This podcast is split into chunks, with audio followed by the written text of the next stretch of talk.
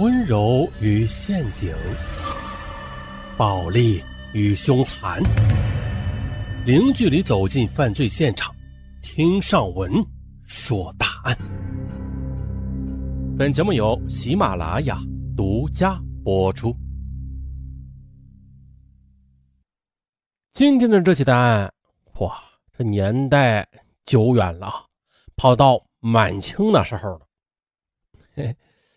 呃，就当是给大家换一个口味给大家来一个古案。说是在嘉庆五年，钦差王勃全权负责冀州放粮赈灾。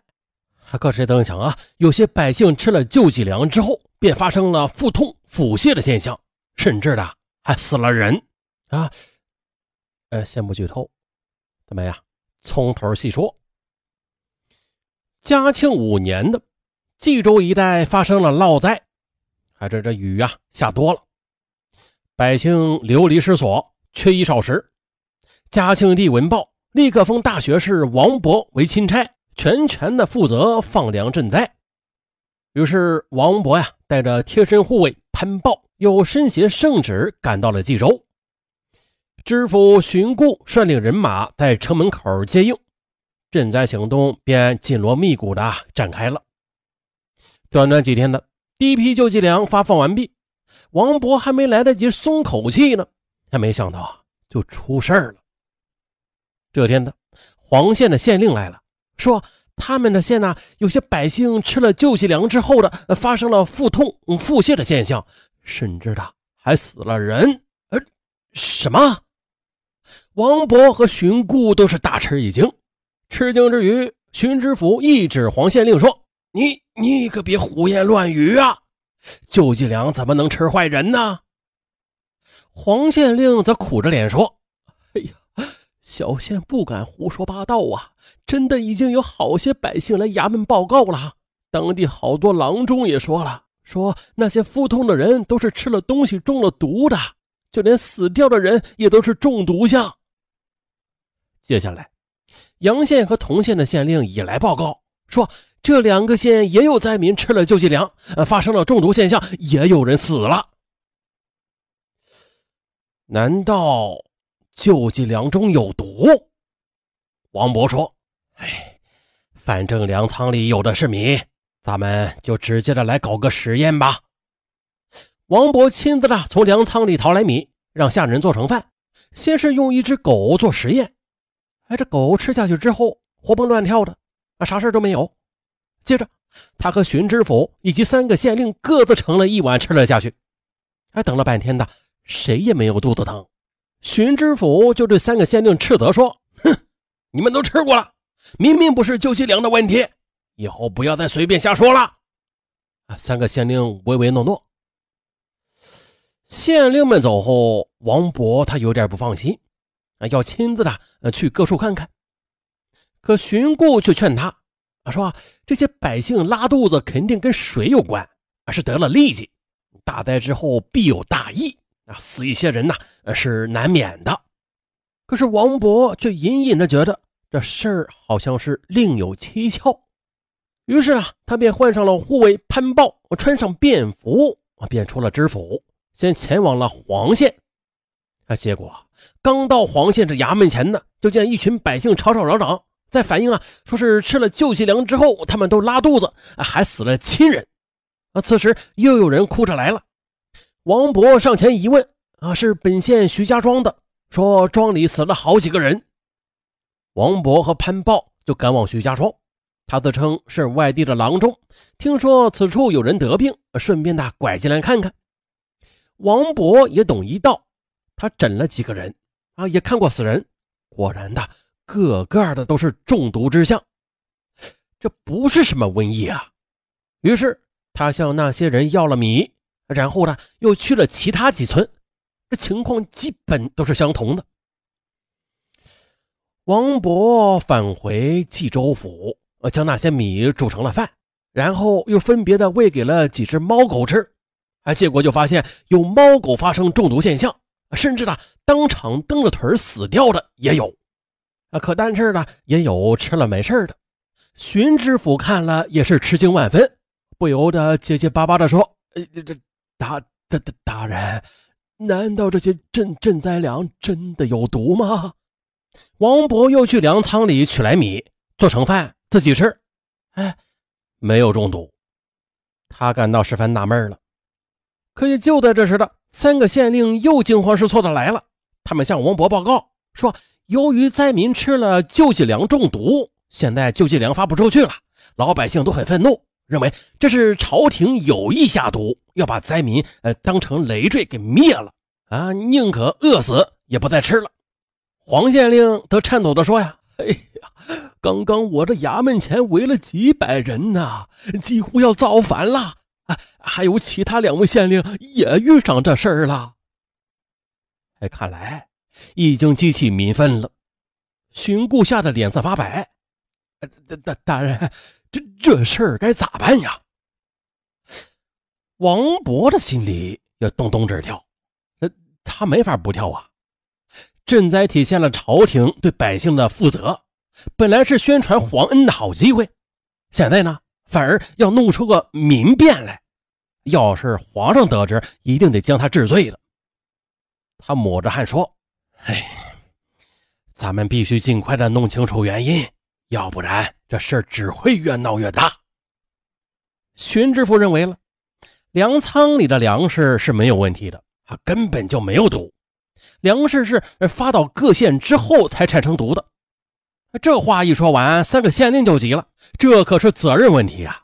啊，如果这府仓里就存在毒了，那那责任就是知府的；如果是发下去时才掺了毒，那就是县令没有把好关。钦差王博又提醒道：“你们不用这样，咱们都是一根绳上的蚂蚱，谁也跑不了。你们还是赶快想想，这事到底能出在哪儿吧。”知府和县令仍然是各执一词，王博只好让他们先下去，他呀要静一静。此时护卫潘豹送上茶来，王博则垂头丧气地说：“哎，咱们这次身负皇命前来赈灾，看来是跳入了火坑哦。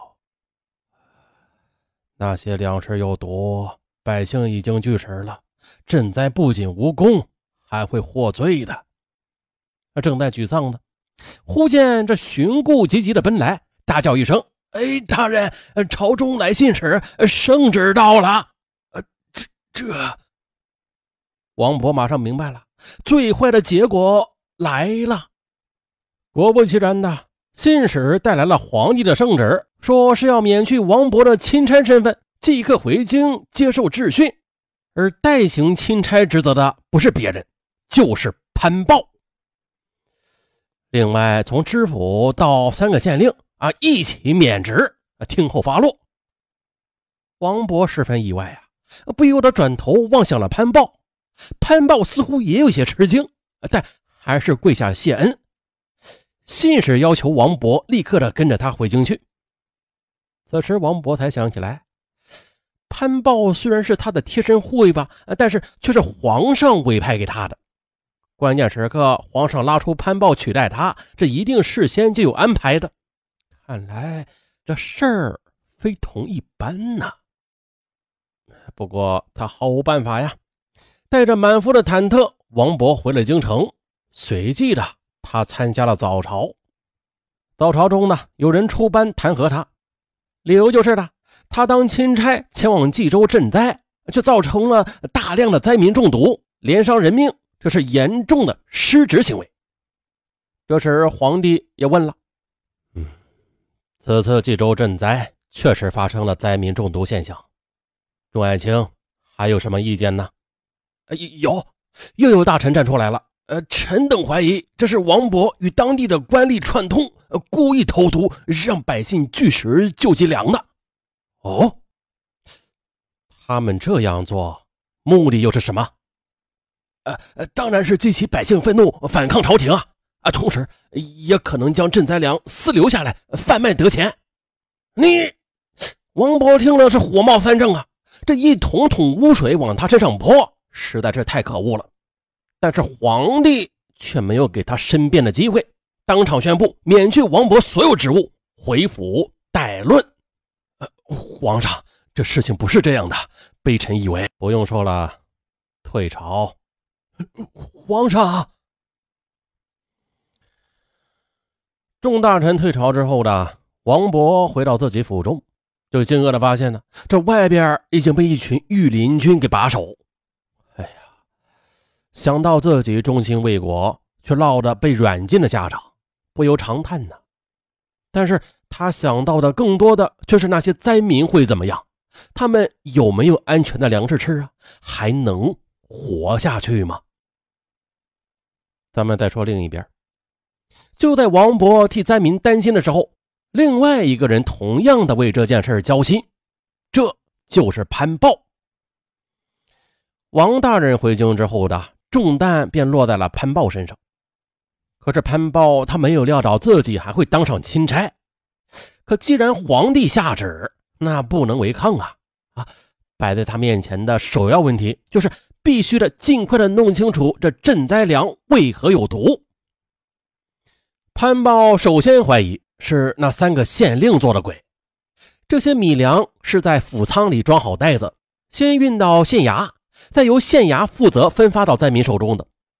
这粮食从府仓出去的时候肯定是没有问题的，到了灾民手上就中了毒，说明问题就出现在县衙这一关。哎，好在啊。现在这三个县令都撤职了，啊！潘豹决定直接由府里分发粮食，具体做法就是调动冀州的镇军，由军士们拉着装粮的车，挨村挨户的去分发。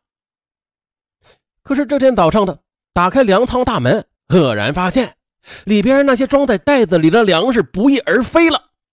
哎，我去！这些米每两升一袋，都是用布袋装的。库存本来有上万袋的，它都不见了。潘豹惊得目瞪口呆，府仓之粮竟然会遭到偷窃，是哪些贼人如此大胆呢？他仔细的查看印记，心中不由得一惊，啊，他觉得这不是一般的盗贼所为的。不过这一来，案情就复杂了。潘豹灵机一动，啊，再往灾民那里去了解情况。他走的是那些中过毒的人家，特别是吃死了人的人家。他了解的很详细，要求灾民们怎样拿到米袋怎么放置，怎么打开，每餐都是怎么往里淘米，怎么烧饭，怎么吃，都说了个清清楚楚。可此时呢，灾民们对官府已经是怨气冲天，不少人甚至啊指着他的鼻子大骂。看起来这事儿不及时处理好，民变在所难免。这一旦酿成大潮，哎呦，这就比劳灾更可悲了。想到这儿，潘豹便极力的安慰大家说：“乡亲们，大家一定要相信，这不是官府有意害大家的，而是有人蓄意作梗啊！我代为钦差，一定会尽快的查清原因，给大家一个交代的。同时呢，我也会尽快的把没毒的粮食发下来的。”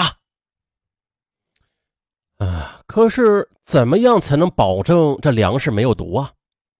潘豹回到知府，亲手做了一个实验，而这个实验也证实了他的猜测：毒粮的根源找到了。